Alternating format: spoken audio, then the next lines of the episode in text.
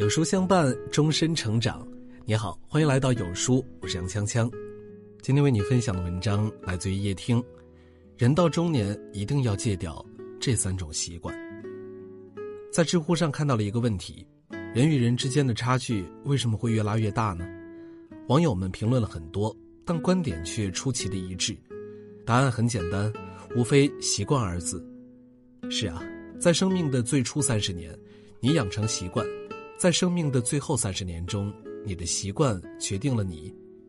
就像培根说的，习惯是一种顽强而巨大的力量，它可以主宰人生。好习惯是让你一步一步踏上美好、幸福生活的垫脚石，而坏习惯，则是你前进路上的绊脚石。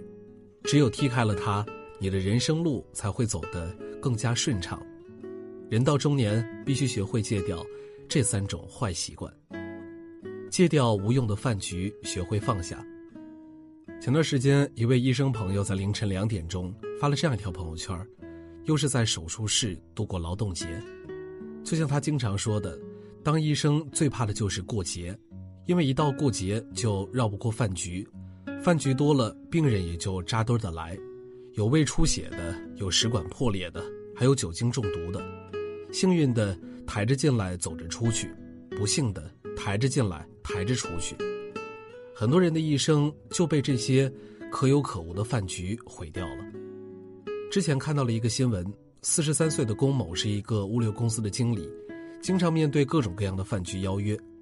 他自己也清楚，有些饭局并没有什么作用，纯粹就是一群人凑在一起打发时间。但碍于情面，即使他不想去，也会强迫自己参加。每次参加完饭局、喝完酒，他都感觉腹部疼痛，但他觉得自己身体好，也不当回事儿，一如既往地出现在大大小小的饭局上。直到有一天，他去医院做检查，结果显示他得了壶腹周围癌。原本看似健康的身体，其实早已被酒桌饭局侵蚀得千疮百孔、不堪一击。每一场不必要的饭局，都是对生命的一次透支。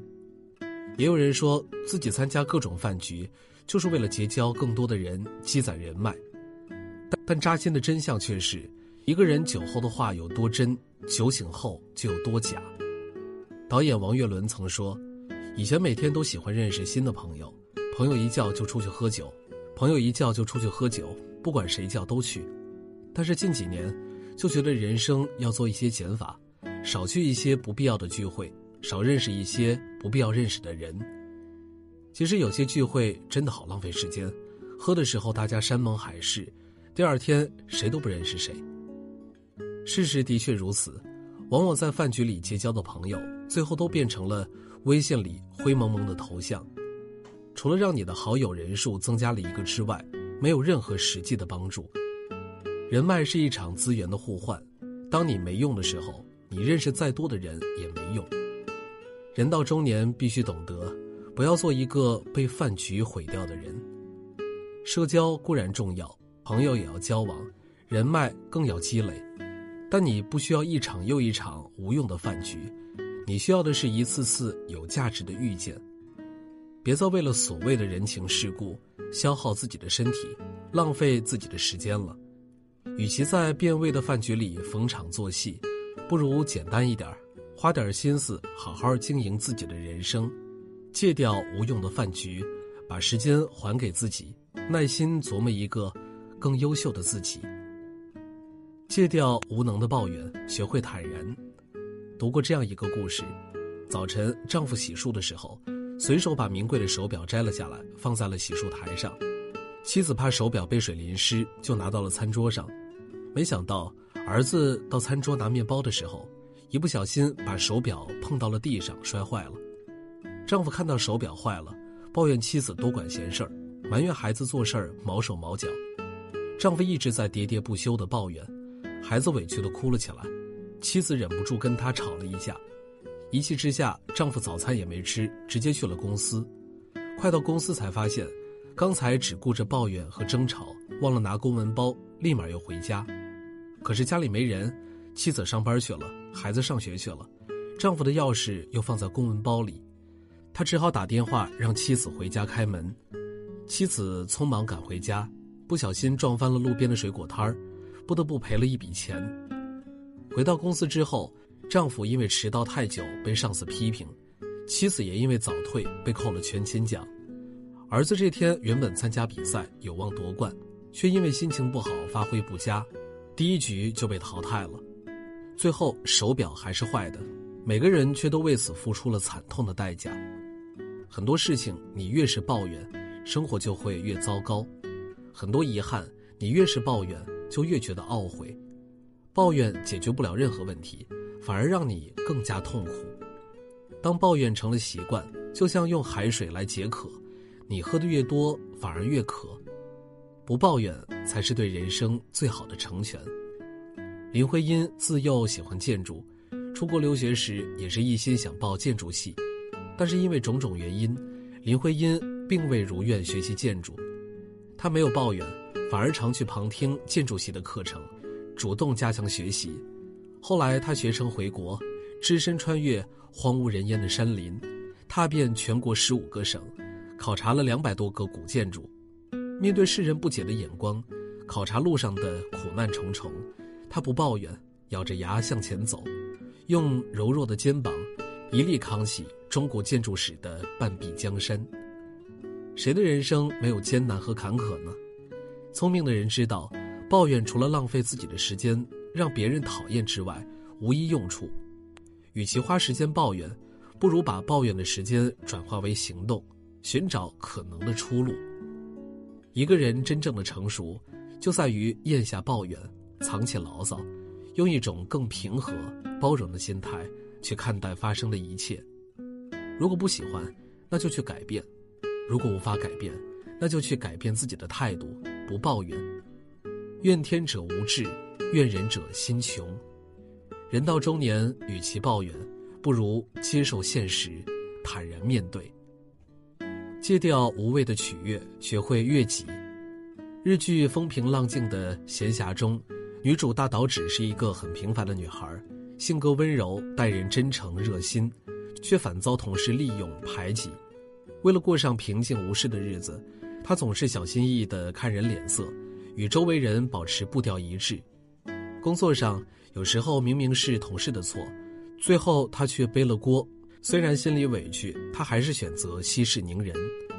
生活上，为了男友的一句“我最喜欢直发了”，天生自来卷的他，每天花一个多小时卷平自己的头发。